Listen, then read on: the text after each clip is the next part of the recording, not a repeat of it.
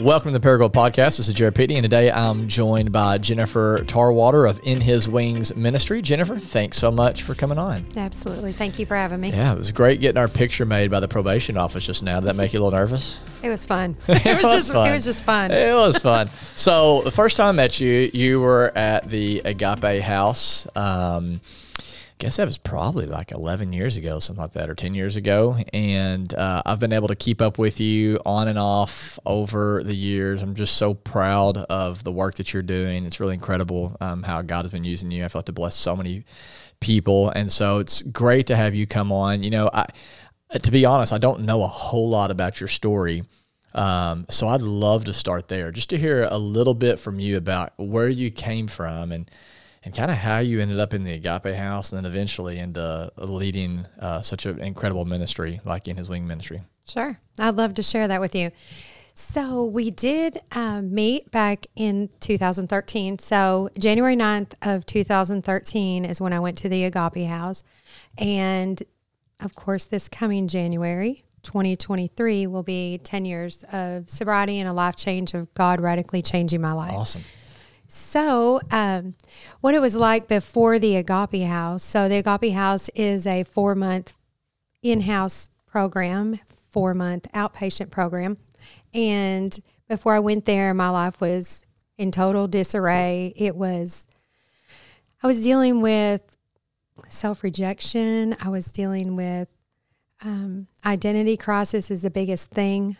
Um, I knew Jesus and I knew what he did on the cross, but I did not know um, a relationship. So that relationship is where um, God just showed up in my life and began to change who I had always been. So I was raised in a good home. My I was in church all of my life. I went to Awana's church camp in the summer, church camp in the Oh, wow. winter. And where I- was home? in Michigan. Okay. So I am originally from Flint, Michigan. I moved That's to where my dad's from. really. Come on. That's a good place. I, tell you, I don't know about that, but yeah. that's where he's from. I mean, it was then. Okay, excellent. a long time ago. they had a lot of jobs there, evidently, way back Mm-hmm. back before I was born. So that's kind of how we all get from Arkansas to, to uh, Michigan and then back to Arkansas. You know. Mm-hmm.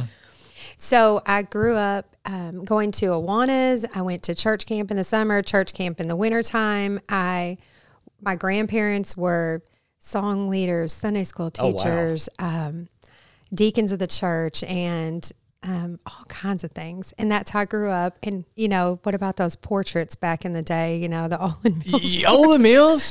yeah, Come that's, on. right. that's what I think of when I think of my grandparents at the church. But Yeah, yeah, this is a first. No one's ever brought up Olan Mills on this podcast ever. in, the, in the over year and a half that we've talked about. got about him a it. plug. We should see if we can get Olan Mills to do the photos. photo. I would love to see what that picture would look like as opposed to what we had. Totally Yeah. different backdrop for sure. Yeah, the wooden, you know, perforated, you know. Yeah. Yeah. No wonder you had identity issues. Yeah, right. I know. Big hair and everything. So, So this is what years like uh, yeah, as a child, that's what I was doing. okay, Going this you're talking about like in the, the 80s, 90s? 70s, 80s. I'm Okay. really I'm really old. You don't look it. I am old. Okay. I mean, I'll just be honest. I'm 50. Really? You don't look it. Yes. Okay, so the 70s, 80s, you're an 80s kid. Yeah.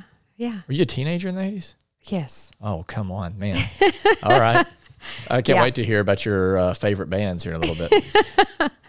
Yeah. So, well, I was really scared of heavy metal because of the It's the devil's music. Yes. Yeah. I mean, they had a, a label for every rock band. You know, whatever their initials were, you know, the Baptists, they had a label Knights for. in Satan service. yeah, right. That's one, right? King, yeah, King. That's exactly Yeah. what I thought of. And Against Christ, Devil's Child was ACDC. Hey, and- listen, my true story, and if I'd known this was part of your story, I'd have brought the book with me. my dad got me a book whenever I was, mm, I don't know, nine, ten. Uh, uh, it's called uh, Dancing with Demons. Oh, and it had uh, I guess it was Lucifer on the front page, and then there was like a bunch of rockers around a fire. Uh, rocking out. They didn't realize that they were going to hell because this music they're listening to. You know, that was the whole idea. But like Amy Grant was in there. oh yeah. I mean, it was Yep, like I all these. remember. Like, man, you listen to this stuff, you're going down. Yep. What's interesting is about six months after my Dad got that book, he bought me a Beach Boys uh, cassette tape. So apparently the Beach Boys were good. They were good. They were legit, but a lot of other stuff wasn't. So, anyways, Are I'm you just the saying same you world still have that book? I absolutely still have the book. I, I do. Sometimes when I am bored for entertainment, I will literally pull it out and just look and be like, wow, like, hmm, Yeah. okay. I didn't know Michael W. Smith was such a bad guy. so, like, Christian rock was also a big no no. So, Yeah, it was. Yeah, it's only gospel. man, okay. So we, we really could have a whole the therapy page. session. We really you and I. could. Yeah. So I, that's how I was brought up. I was brought up in church. I didn't know anything um, about a relationship. I just knew, you know, the gospel, the simple gospel, Mm-hmm. and that was what was going to save you, and that's all you needed to know. I think back about those times, and I think, well, did the elders in the church and like the 30 year olds and 40 year olds, did they have relationships or were they still just stuck on the simple gospel of just what it is? And um, so I don't know. But today, my life, because of my commitment to want to change and this moment that I had at the Agape house in the closet by myself, you know, I think that's scriptural to go there, but you know, I went in that closet one day after a class and I say, God, I need you to change my life. I don't know. I've always known you, but I don't know if I've ever committed my life committed my life completely to you. But today I do that and I just want to leave this program differently than I came in. And so I was in that program for four months and I left and I had a job and um, my jobs just increased. I started with a small thing, a small job, and my jobs have just increased since then. How did you land in the Agape House? Like, so you're in mm-hmm. Michigan. Like, Oh. yeah, bridge the gap between Michigan and listen, not listening to heavy metal music and getting to the Agape House. Yeah, it was like the Mackinac Bridge. Actually, it wasn't just a gap. So when I was 19, I moved to Arkansas to be with my grandparents. They had retired and they had moved here, so I moved here. And then in that time from 19 until I went to the Agape House at the age of 39, I had three kids. I had Hodgkin's disease. I had lymphoma. Really? I had, yeah. Listen, I'm sorry to stop you, but my dad had Hodgkin's lymphoma. Yeah. And then Flint, remember, Michigan, Hodgkin's lymphoma. something's going on. Something's going on. And then I had the, you know, and since then, let me remind you, I was coming to church here when I had the facial surgery and I had the right. skin cancer, and one of your relatives had that also. Yeah, my mom. Your mom, that's right. So, yeah, we have some. I wonder if we're related. I think we are. so, so you're 19. You moved to Arkansas. You have some kids. Mm-hmm. Yeah. You get diagnosed with cancer. I did at the That's age of big- 28. 28. That's a big deal. It is. And Was I wasn't even serving God. at the time? It wasn't. I wasn't even thinking twice about it.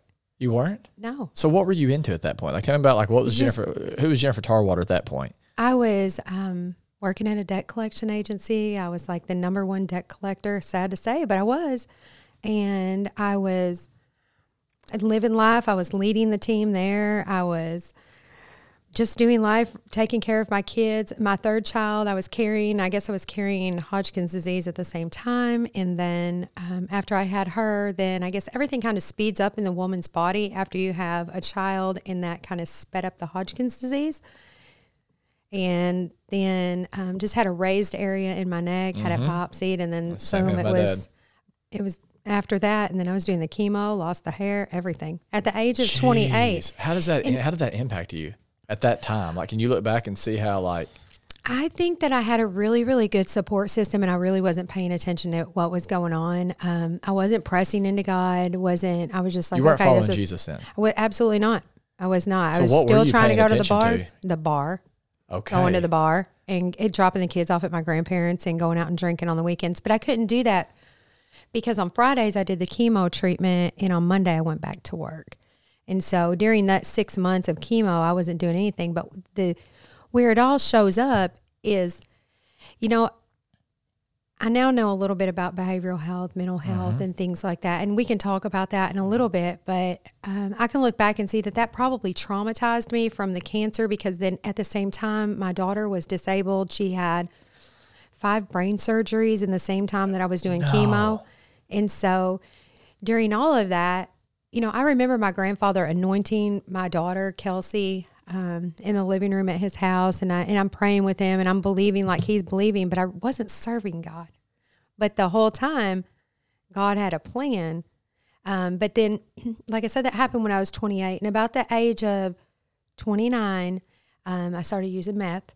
And then, So um, how did lost- it, explain to me? Mm-hmm. Okay, so some people that listen to this will be very familiar with addiction. Mm-hmm. Some will not at all. okay. So, from an insider perspective, how do you get there? Like for you personally, how did you get to that place? Because nobody just wakes up right one day is like, I'm gonna start doing meth Yes. just for the heck of it. Like, what was that digression like for you? What were the steps to get into that place? Have you thought about that?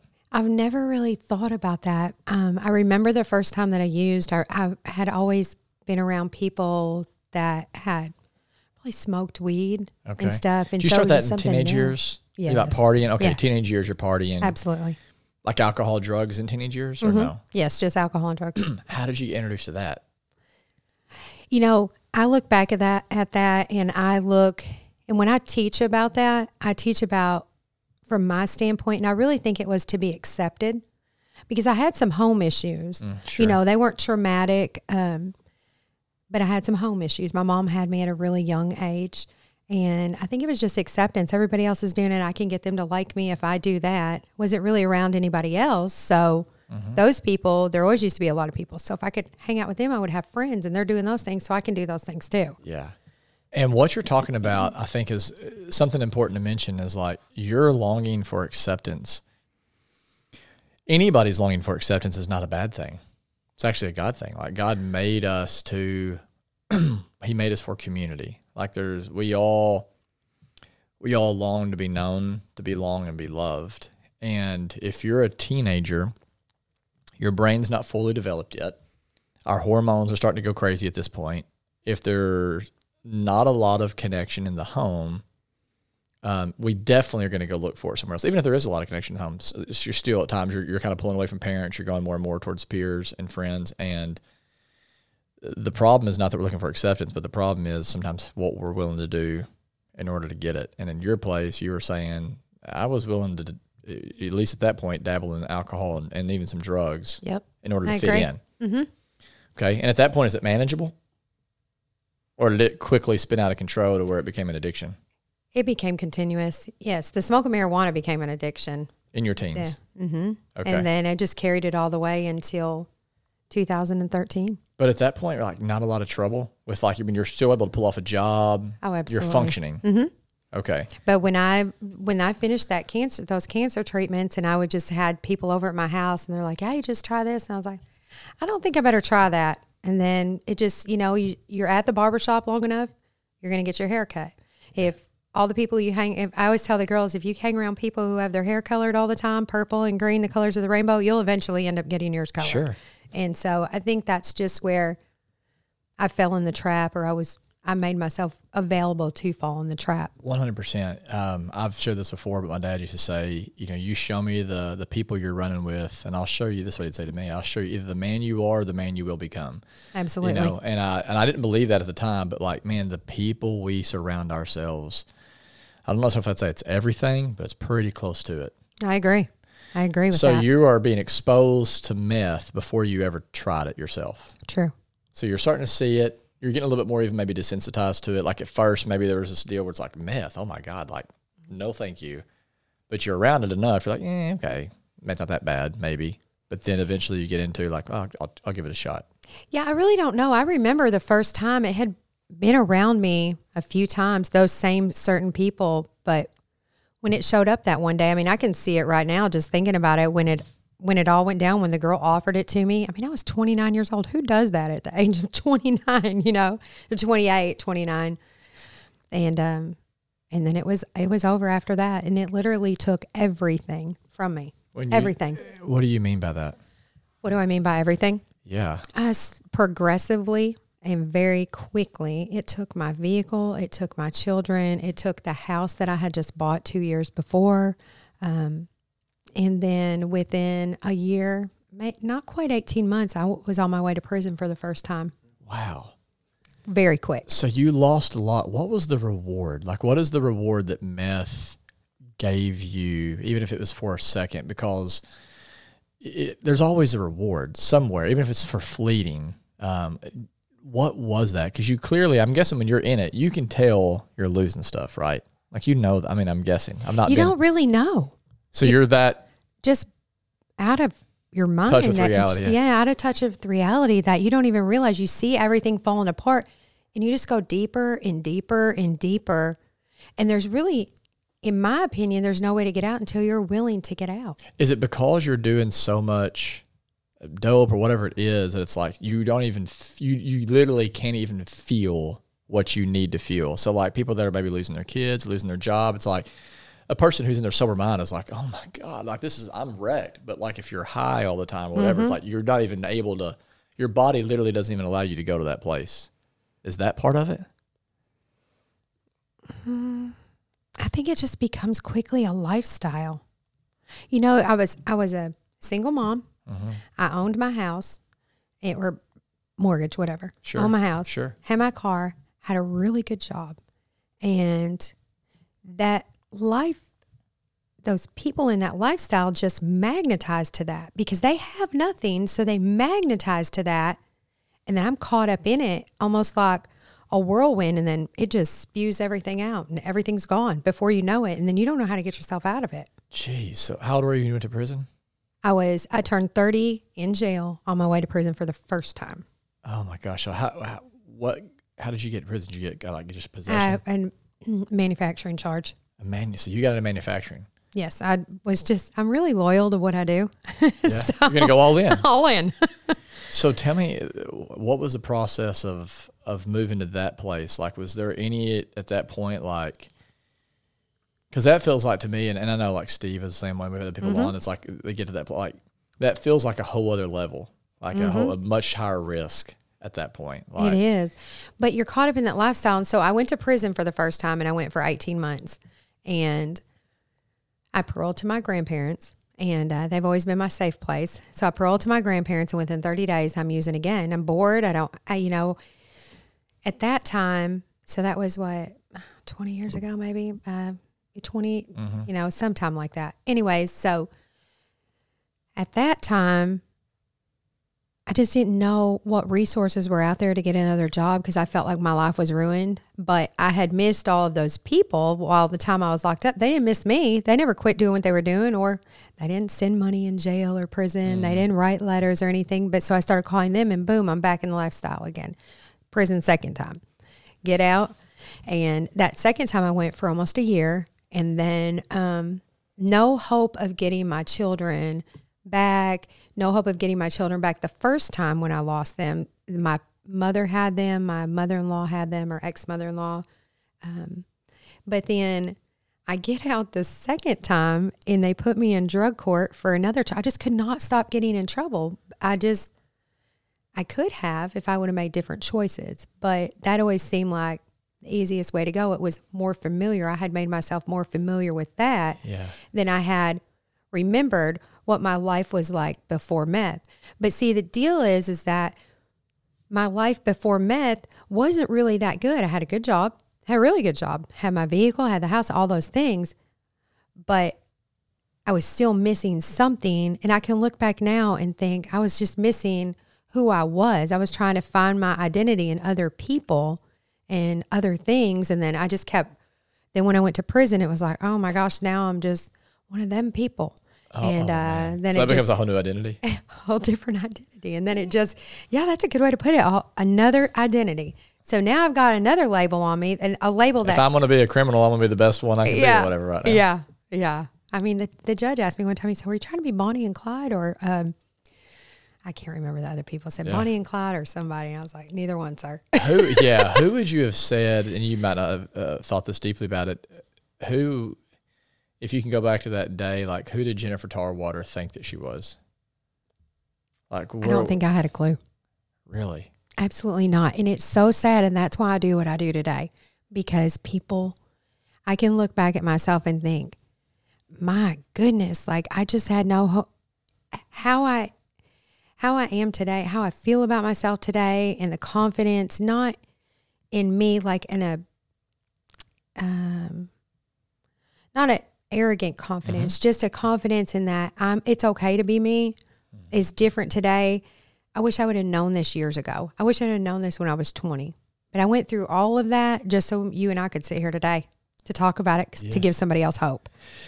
well that, that identity piece is huge and i'd be lying if i said that i always felt like i lived in light of my true identity obviously we're both christians not everybody listening to this is but Right. it's like we believe um, you know, our faith says that we are who God says that we are, you Right. know, and even as a pastor, there's times where I really struggle to believe that. And I had someone, actually a lady on our staff, about three or four weeks ago, even came up to me and she was like, "I'm praying that you will begin to see yourself as God sees you," and because there's still times where I struggle, even Sure. today. Me as too. a 39 year old man with a master's in theology, and and um, I preach uh, you know regularly, and um, I believe that man, when your identity, if you lose who you are, truly who you are, like things go haywire quickly. Like Mm-hmm. you can self destruct pretty quickly. Like whoever you think you are, like you're going to live into that reality. And so you're just hitting on something that I think is is huge. You're making me think too. It- well, i i- yeah, it's just kind of like yeah, it's and, and it's it's why community is so important. Whether it's a faith community or, or whatever you're part of, like you need people in your life to tell you who you are when and again depends on where you are spiritually whether it's you think it's the devil or just the mm-hmm. voices in your head or society. There's all these competing voices that are telling you this is who you are and you need people in your life that can tell you like no this is who you really are you know even when you don't feel like it because Right that's powerful. Yeah. so you go in a, you said prison three times? Three times. Uh, every time you come out are you like i'm i'm changing my life Mm. Well, anybody listening to this podcast that has been to jail or prison can relate to this, to the following. And that is while you are locked up, you make a lot of promises. You make a lot of promises to yourself and to your family and to your loved ones. and do you mean them at the time Oh, absolutely. Absolutely. I'm never going to do that again. I'm never going to talk to him. I'm never going to talk to her. I'm going to do things right. I'm going to get a job and I'm going to help you pay the bills. I'm going to pay back everything that I stole from you. I'm going to pay back everything that I borrowed from you. And that's just unrealistic expectations on yourself. So you set yourself up before you ever get out. And your family is really hopeful, super hopeful, but we just set ourselves up. And so, uh, you know, that's one thing of I, that's why I have a passion for people coming out of prison and coming out of jail. and really want to see them get help to not go back to what sent them to Yeah. prison and jail. Yeah. So how did that change for you? Like, where was the point where you were like, I'm done. I'm going to the Agape house. So the third time that I went to prison was because I was um, kicked out of drug court. So I went to drug court in, in Jonesboro and I could not even make it through there. I used while I was in there. I so, sober for a few months and then I used, thought I could make it through the holiday weekend. Anybody listening to this knows about drug court has probably thought the same thing. So thought I could make it and I didn't. They caught me up and they locked me up right then because I'd already used once before and I had um, told them that I could do it. I didn't need to go to rehab. So I didn't really know anything about rehab before. I wish somebody would have told me the first time I went to prison. When I went, I don't know. But I know that when I got caught up in drug court, I said, I don't need rehab. It felt like another prison term to me. So I didn't go to rehab. When I did get caught using drugs again, they um, locked me up, went to prison. I stayed in jail for a long time, and then I went to Newport and was over there for about 60 days and came back out. Crazy thing is, I came back out, I lasted a few months, and then I caught more charges. So it's the most ridiculous lifestyle. So that happened on April Fool's Day. Just couldn't get out of the mess. I just I went home and um, I just wanted I, I thought that things were going to be different, um, but they weren't when I came home. When you were sober for these brief moments, what drove you back to the drug? Was it was it some pain in your life that you're like trying to numb the pain? No, Like, I have no just idea. straight up addiction. Just like Just I don't straight up know what it is. stupidity. It's just my yeah. just straight up stupidity is what I think it was. Mm. Because I look back and I'm like, what are you? What were you doing? Why did you just keep doing that? Yeah. So can't go back and change it now. Sure, But yeah. when I went to the Agape House, so my husband um, was in a program as well, and I was going to his meetings and going to church services and stuff. And he was telling me about telling me about this rehab, and I said, okay. So I went to that rehab to a few meetings, which you had to do in order to come to that program. And I just woke up on um, January 9th and I was so broken. I can still I can still see it at my grandpa's house. My grandmother had already passed by then. But I was at my grandfather's house in my room at his house and window was cracked, the rooster was crowing, oddly enough, and um, and it was just time. And I called Sunny, and I just uh, she's the director of that program, and I said, "Listen, I need to come today." And she said, "Have you got high today?" And I said, "Not today. I haven't. I mean, I just woke up. Finally went to sleep." Not yet. yeah. She said, okay, will you be here by 10 o'clock? And I had to find me a ride. My ride that uh, took me up there, he dropped me off. He said, don't call me because I'm not coming back to get you. And I was like, okay. And I had no idea what was going to happen in my life. Were you scared at that point? I just, you know, I can look back and think I just didn't know what was going on. I just knew that I didn't want to live like I was living Yeah. at the bottom of the pit. I wasn't made for that. I wasn't raised like that. Um, I knew that I didn't want to take anything else from my grandfather. I didn't want to take his car out anymore and not bring it back when he wanted me to, and him to have to go without. Of, you know, he didn't deserve that. He didn't deserve any of that. Neither did my grandmother. But, um, you know, I um, had just taken. I'd been a taker for so long from my family, and I just mm. that day, you know, oddly enough, I was out in this field. I was out in this field in December, but in 2012, and I was by myself, and I heard someone call my name. And I know anybody, you're gonna think this is crazy, but it's a true story. Mm-hmm. And I heard somebody just say Jennifer, and I looked around. I thought I'm about to go to jail. It is over. I'm going to jail, and I was already out on a bond. I thought this is it. I'm going to jail. So there's nobody out there. I made it back down through the field into my grandpa's car and I got in it and I drove home and really think that's when God called my name because there mm. wasn't anybody out there and I was never one to just be so high that mm-hmm. um, I would hear like voices like mm-hmm. that. That just mm-hmm. wasn't me. But that was an audible moment that really scared the crap out of me, you know? And then, um, but it was in January 9th and then I called Sunny that morning and, um, I just showed up there with no expectations, no agenda yet. This was yeah before you gave her the list of things. This is before the list. no agenda yet. And uh and I just went there and um you know, Sunny was tough on me, but I stayed there. I wasn't leaving. I didn't, you know, I just stayed and I stayed and God began to work with my obedience of mm. just being there. You mm. know, and for somebody listening that's maybe not a believer, you know, just in obedience, there is a way to make a move in your life of being obedient to what the law is or the mm. rules are. And there were rules there in that program. And I just went there and I told them, yes, I would follow the rules. And I did that. So you're there inpatient four months, and then Yes. out four months. Yes. Um, did you know coming out of that that you wanted to start a rehab? Was that Uh, the plan? Like well- somewhere in the middle, like God kind of gave you that. people always ask me that. And I don't know if it was right then. I wanted to work there. You know, so I couldn't be a house mom. I couldn't be a room captain. I never got to be anything there, but just just poor, pitiful me. I never got to be anything. But, uh, you know, eh, that's okay.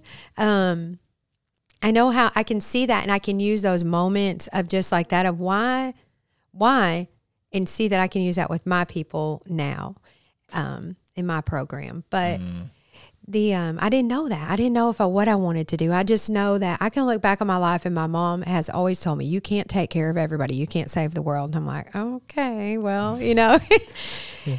God put something in my heart. Now That's I'm gonna just be able to help people now, and I don't even. That's just it. I didn't, I had no idea, no agenda. Um, I just went to work at my job every day, you know. And honestly, let's just be real about it. I was 40 years old at the Agape House in rehab, and had no idea where I was going. And you have to get a job there about six, eight weeks after you're there. And I went to work at McDonald's. McDonald's was in the Walmart, and um, in the Walmart up here in Paragould, and I started working there and it just progressed from there. All I wanted to do was work in the office at ARI in Marmaduke. Like that was my major life goal. and, um, but I had some other jobs. I actually worked right across the street from here in the bookkeeping department. I was not supposed to work there because of my uh, criminal background, but the lady gave me a chance. And that was an eye opener for me. And I just progressively got better and better jobs Yeah. after that.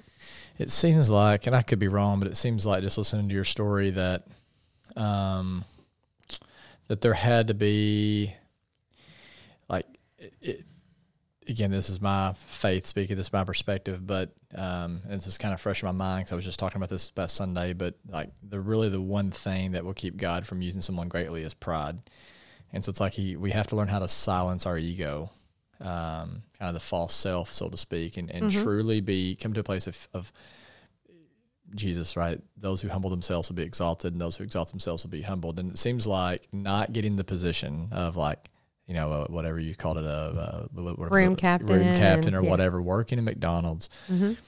Uh, those were, as a forty-year-old woman, humbling experiences. You know, and it feels like if those are painful experiences at the time, but there's something beautiful about whenever God brings us to this place where we can just say, "Okay, God, like you're it." Like I don't like you've kind of stripped me of these false identities that I have that I was clinging to for satisfaction and security and significance, and now all I have is really you. Mm-hmm. And then it's like at that point, it's like, okay, like now I can do something with you, Right. which seems like is what God's done in your life. He's made some big moves. And so, tell me about this ministry in His Wings. Um, How did that get started? And tell me about just the, the ministry. Okay. So, um, completed that program over there 2000 actually at the end of 2013 and, and let me just tell you another thing she didn't let me graduate till 2014 either so she made me i really you kept was telling her how to run her program. I know, right? So, um, that was in 2014, and I've had some other jobs. I actually was asked to to. Um, I have a passion for helping people. I was leading a small group called Overcomers, and I led that for a couple of years. And then had a ministry reach out to me and say, "Hey, would you come over here and be the director?" But I was working at the newspaper then, and I said, "Sure, I'll try to do that." That didn't quite work out, and I just kind of handed the reins back over to them and said, "This isn't going to work." And uh, the men's ministry, the program that my husband was in, they needed some help over there, and so I went to work over there. Was having a great time, and um, God just put a vision in my heart, and um, to start my own ministry to help women. I had no idea what it was going to look like, and honestly, if I if I'm being honest, Jared, I called around to other ministries to ask how you could get it started. Sunny was so kind. She said, You can start one under the Agape House. And I thought, Oh, this is great. This is what's going to happen. You know, I'm going to be under her, what I've always wanted to do. But God just showed up differently. And um, in conversation with my father in law, he said, How much money does it take to get that started? And um, I said, I don't know. The paperwork's $500. He wrote me a check for $1,000. dollars And I have declared a double portion ever since that day. And then a couple of friends of mine, Jarrett Holiday and um, the Bar Horse and Russo's, we just kind of rallied together um, and began just talking about In His Wings. Uh, we didn't actually we didn't have a name then, and I didn't even tell you the name yet. I just kind of rolled into that, but um, I was having visions of how that went down. Sorry, um, left good. the building for a minute. Yeah, it's fantastic. we were with you. Uh, okay, thanks. Um, but I started, you know, saying, hey, this is what I want to do. I like to do a six month program to help women, and we will help them get a job and we'll do all of the things. And they were like, okay. And so these few like minded people, we all got together and um, then they said, well, you need a name. And I said, okay, well, I'm pray about a name. And I for long, I really like wings. And then in his wings come up. Mm. And I thought, well, is in his wings scriptural? You know, and so I thought I'm going to have to investigate this a little bit, you know. And so everybody goes back to Psalms 91, you know, and that's mm. where you, like, no, that's probably that's where it comes from, you know. Mm. But that's not our life scripture over that over in his wings. It's one that I learned in Overcomers, and so I declared a scripture over it mm-hmm. called in his wings. They agreed to it, and then we got this Superfly logo. Yeah, um. I love this logo. And uh, Jared Holiday, he's the one who kind of um, hooked me up with the guy to get the logo, and um, just declared, you know, the verse, our life verse over there is First Peter five ten, and it's um, and after you've suffered a little while, the God of all grace, who has called you to His eternal glory in Christ Jesus, will Himself restore, confirm, strengthen, and establish you. And those four things is really what the broken and the hurting need to happen for them. They need those things. They need to be confirmed, restored, um, and established and strengthened. They need all of those things to happen in their life. My passion is to help women overcome addiction and become the mothers that God intended for them to be, be the women that God intended for them to be. And I have a great big passion for that. Um, So we all got together, and we are actually a nine month program versus a six month program. And um, we started out with 12 women, went to 18 women, then we had 24 women, and then the Arkansas Department of Corrections showed up and they said, Hey, we would like for you to run our reentry program. So, you know, I have a history. Remember, I've been to prison Yeah, three times. yeah. So now the prison system came to me. I didn't ask. And they came to me and they said, We'd like for you to run our reentry program. And I said, uh, You better check this girl's background. And they said, We already have. And I said, Okay. So it makes you qualified. Yeah, absolutely. So um, they allow me to host 12 women um, in our reentry program. And we moved our 24 women out of Craighead County, put them in Greene County, and moved reentry with ACC, Arkansas Community Corrections, is what reentry is labeled under. Um, put them in our Jonesboro house. Got up there, we outgrew the house in Greene County, outgrew both of our houses in Greene County, and uh, now we're back in Craighead County. Yeah, look at you. And uh, so right now, um, in four years, in a total of four houses, we have 57 women in our program right now. Wow. Um, know every one of them by name. And um, I love what I get to do. I love what I get to do. So our program is a little unique and um, I think it's unique. Maybe it's not unique. I think it is. So, um, in the first four to six months, um, you just you program with us. So we do a half day of classes and a half day of work duty. Um, those work duty hours they can count as community service work because it is for a nonprofit. So that helps with their driver's license. Every single resident that has left our program is left with a driver's license. And I'll get into that in just a second. But um, we all, we first four to six months that's what we do. We move them then to our greene county house. When they live at the greene county house we um, take them back and we help them find a job a stable job. We take them back and forth to work. They pay rent they have a savings account they have some money that goes in their pocket. By the time when they complete their eighth month they can go to transition in jonesboro or with us or safe housing for that last ninth month of outpatient. So that's something we kind of had to tweak out a little bit for the ninth month because people were just finishing our program and then some were going out to um, and used again. And i want to really i didn't want that to happen for them. Um, so we created that thir- last 30 days to kind of do outpatient so you can be out on your own. Because remember i said that every 30 days after i got out of prison then i used. So we give them that 30 days. We've had one resident i extended 60 days on outpatient. She's done phenomenal. We give them that 30 days if something happens, they just come back home, you know, and then we help them and get them invested to into a little bit more, and um, they can go to transition with us or they can go in Jonesboro. Um, every girl that leaves our program has stable housing or transition, and then um, they have a, a car that they've paid for with cash, and so like a two thousand twenty five hundred dollar car. That way they don't have a car payment, and then um, they have their driver's license. We have we work with DHS. Um, the DHS cases are my favorite. They are trying sometimes because of a mom loses her kids to um, DCFS or DHS.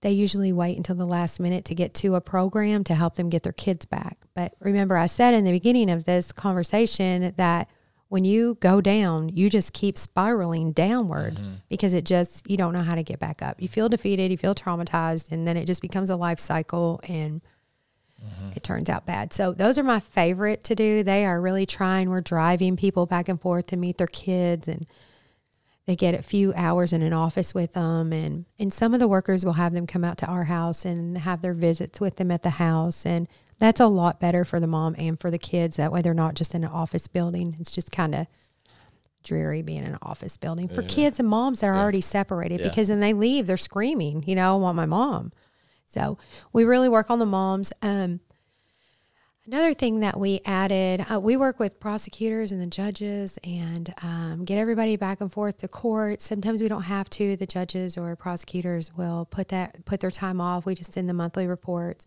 Um, we are we now are allowed to have people parole to us, which is we've been doing for about a year. Um, so we get a lot of calls from the prison and. Um, which is different from reentry because these people are actually leaving to go home, but they want to call, they hear about us, so they want to go somewhere that's actually going to help them. Um, and then You know, the best thing, let me tell you this the best thing about doing this program in his wings is that we know nothing about these people when they come to us. They agreed in an interview that they would follow the rules and that they would they would follow our lead to help them get better, do things better and learn to live life differently and put Jesus first in their life. They agree to do that. Um but we know nothing about them. Their family does. Their loved ones do, and they remember all of those terrible things that they've mm. done. And we just try to tell them, you know, we teach them. You can tell your family, you know, that's in my past. I don't live like that anymore. That's not who I am. So you can carry the baggage if you want to, but I'm not willing to do that anymore. So mm. we really try to press that into them, and then we mm. talk to the family. But 366 days ago, I realized it was the anniversary yesterday. Um, Jarrett, my friend that I told you I started in his wings with, we opened a substance use therapy counseling center in Jonesboro. So now in his wings has a partnership with Revival Counseling, and we provide counseling service with two licensed counselors um, and CITs at our counseling center for our girls that come through our program. That's great. Yeah, trauma, family counseling, all of that, substance use therapy, all of that's happening now. And so we're able to provide a large scheme. This is why um, it's why we get to do what we do. We we love what we get to do. Not why we get to do what we do, but this is why we love what we get to do because we know that we are hitting every area that we can. That's fantastic. You're truly making a difference, Jennifer. I mean, I didn't realize how much, uh, yeah, just how much was involved in what y'all were doing. It's incredible. Um, just brings me a lot of happiness to think about kind Thanks. of where you are now, Yeah. uh, as opposed to where you were whenever I first met you. And it's just awesome to see God's work in you and through you. And uh, I totally believe the best days are yet to come for you and, and in His Wings ministry. Thank you. I'm curious for those listening um, who are in addiction right now, what would you say to them? I would say you don't have to live at the bottom of the pit anymore. I heard from a therapist one time that there were these two fish and they're swimming along, and this older fish comes by, and the older fish says, Hey, how's the water? And the two fish look at each other and they say, What is he talking about, water? Mm-hmm. And that's where you're at in addiction. You're in the water and you've been there for so long. Like you don't have to live like that anymore. There is a better life out there. It is possible and you are worth it. You are absolutely worth it no matter what anybody says you're worth it. You can step out. You can call me mm-hmm. anytime at the end of wings. Our number's on the Facebook page. It's on the website. And we'll and include it in the description here in the podcast too. yeah, we, I'd love we'd love to talk to you and lead you. If you can't get into our program, we will. We have so many contacts, not just here in Arkansas, but in other states. We have contacts that I usually just talk to the person as if I'm interviewing them for In His Wings, and then I think, you know, God, where do you want to send this person? Yeah, You know, some people don't want faith based; they want something else, and we have those connections. sure.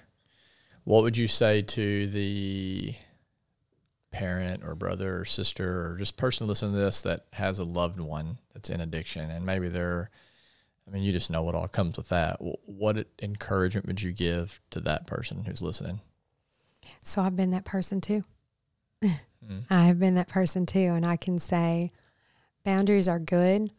Um, that when you stop enabling them and stop giving them things and cut them off from money, of course, not food, they need to eat.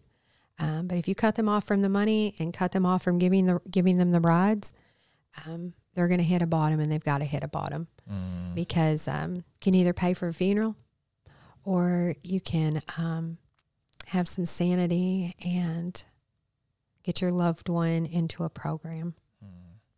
It's good. Yeah.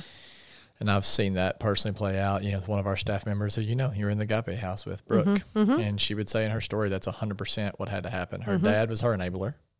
And at one point, she landed in jail for whatever the umpteenth time. He said, I'm not bailing you out this time. And she said, I was so mad at him. But it was exactly what had to happen in order for me to turn the corner Right. and get over my addiction. Well, there's so much more that we could talk about, and we'll definitely have to have you on again to have uh, just a further conversation around addiction and, and all of these things. I think it's such an important topic. Trauma, even we haven't even had a chance to get into some of that. But um, why don't we go ahead and end today with some rapid fire questions? These are questions right. that we ask uh, at the end of every single podcast. And so, are you ready? Okay. I'm bringing them your way. Ready or not? Okay. Uh, what is either the last movie or show you watched or the last book that you read? Zechariah 4. Okay, look at you, Christian. I know. Come on, I don't now. watch, you know what? One thing about me, I don't watch TV. Ever. So, no, I've just is never that a been moral decision, or just No, you just no. saying, okay, just I've just never been a your thing. TV watcher. I mean, I don't sit still long enough. That does not surprise me. yeah, I don't. Yeah, so How do you unwind? I don't know. I go to you? sleep. Uh, you just like you're burning at both ends, Time and you just eventually pass out. Yeah. and then do it again the next day. yeah. Um, what is your favorite band? I'm a Christian. Yeah, I know you are. Yeah, I, I my favorite is Maverick City, and nobody can change my mind. They're good. They're good. they can't change my mind. They're right really now. good. You know who I've really gotten into just in the last 24 hours? Benjamin William Hastings, who used to be at Hillsong. He just Oh, okay. released, I think, one of the best albums I've heard in a long, long time. Um, in the 80s, give me that one. What was your favorite band in the 80s? Well, the only way I can Duran Duran. Duran Duran. Okay. At least so you you didn't were into the like some pop, some pop punk stuff. I guess. right on, right on. Yeah, I like Duran Duran. She didn't say the Eagles. Yeah, that's good. I almost said the Beach Boys. Like when you said that, I was already roller skating in my grandpa's garage You liked the Beach Boys? on the cassette tape. Yes. Yeah, round, round, get around. I get it. well. Hey, that was free for you listeners. Yeah, yeah. Um, what is your favorite meal? Oh, I love um, hibachi. I love I love Akira, filet mignon. It's filet mignon. Like it doesn't matter where. Okay, filet then just beat hibachi. Mm-hmm. Okay, medium. Medium to medium well. All right, Yeah, not well. all right. right on. What are you in for your sides? You doing a little? Uh, I really like the rice and all that yum yum sauce. I mean, okay, so you're talking about the filet with the hibachi then. oh yeah, yeah, I get okay. Now I'm with you. yeah. But I only like the broccoli and the mushrooms. I don't You want do any not of or that. don't? I do. Those are the only two vegetables I like. Ah, yeah. Get that cauliflower out of here. yeah, Ain't And doing the- that. I ain't playing that game. The onions. ugh. yeah. I don't like when they're like I like them on my hamburgers, but I don't like them. Mm-mm. Yeah. You want to know a fun fact? Uh, yeah, they, they- I really do. Yeah, I've never eaten a tomato. Mm, Not a fun fact. uh, not a, s- not a super fun fact. Oh, uh, but but I but um, I'm with you on that. Okay. I really like ketchup, and I do not like tomatoes. Yeah. My wife and I had a garden last year that was a 30 foot by 100 foot garden spot, and we grew. How many do we have? I think 100 tomato plants, oh my. and so I think we had like. Oh man, I don't know, probably three or four hundred pounds of tomatoes, which we sold at the farmers market, and I didn't eat a one of them. Uh uh That's three of us. You're not a fan either. Nope. Right I do on, like man. salsa though. I like salsa. I like salsa. I like ketchup. I just do not like tomatoes. Um, what is on your nightstand right now? A picture of me and my daughter. No lamp. Nope. Okay. Nope. Just a picture of me and my daughter. And my grandmother's little jewelry box that I used to pilfer as a child. And Yeah. now my grandchildren pilfer that. Oh, that. that's cool. yeah, it is super cool. Excellent. It's kind of fancy. It's like brass and ivory color. It's really cute. that sounds fancy. Yeah. Um, give us a snapshot of an ordinary moment in your life that brings you great joy. Ordin- what's ordinary mean? Like, like, uh, I'm just kidding. yeah. I don't know. I'm like, I do feel like I probably should explain that to you because you have. What is ordinary? Man, my life is so immersed in what I do. Um, ordinary would be at the lake with my grandkids. It just would, you know, just somewhere with my grandkids where there's nobody else, just them being wild and loud. And um, mm-hmm. yeah. Very cool. Last question. What is one thing right now that you're deeply grateful for? my identity mm-hmm. in Christ. Yep, mm-hmm. it is. You know, I can tell you, I was going to tell you this a second ago. I'm thankful for my addiction because that I never been in addiction, I don't think I would ever know the life that I know now. And learn that in Overcomers too. But it's a true statement. Yeah.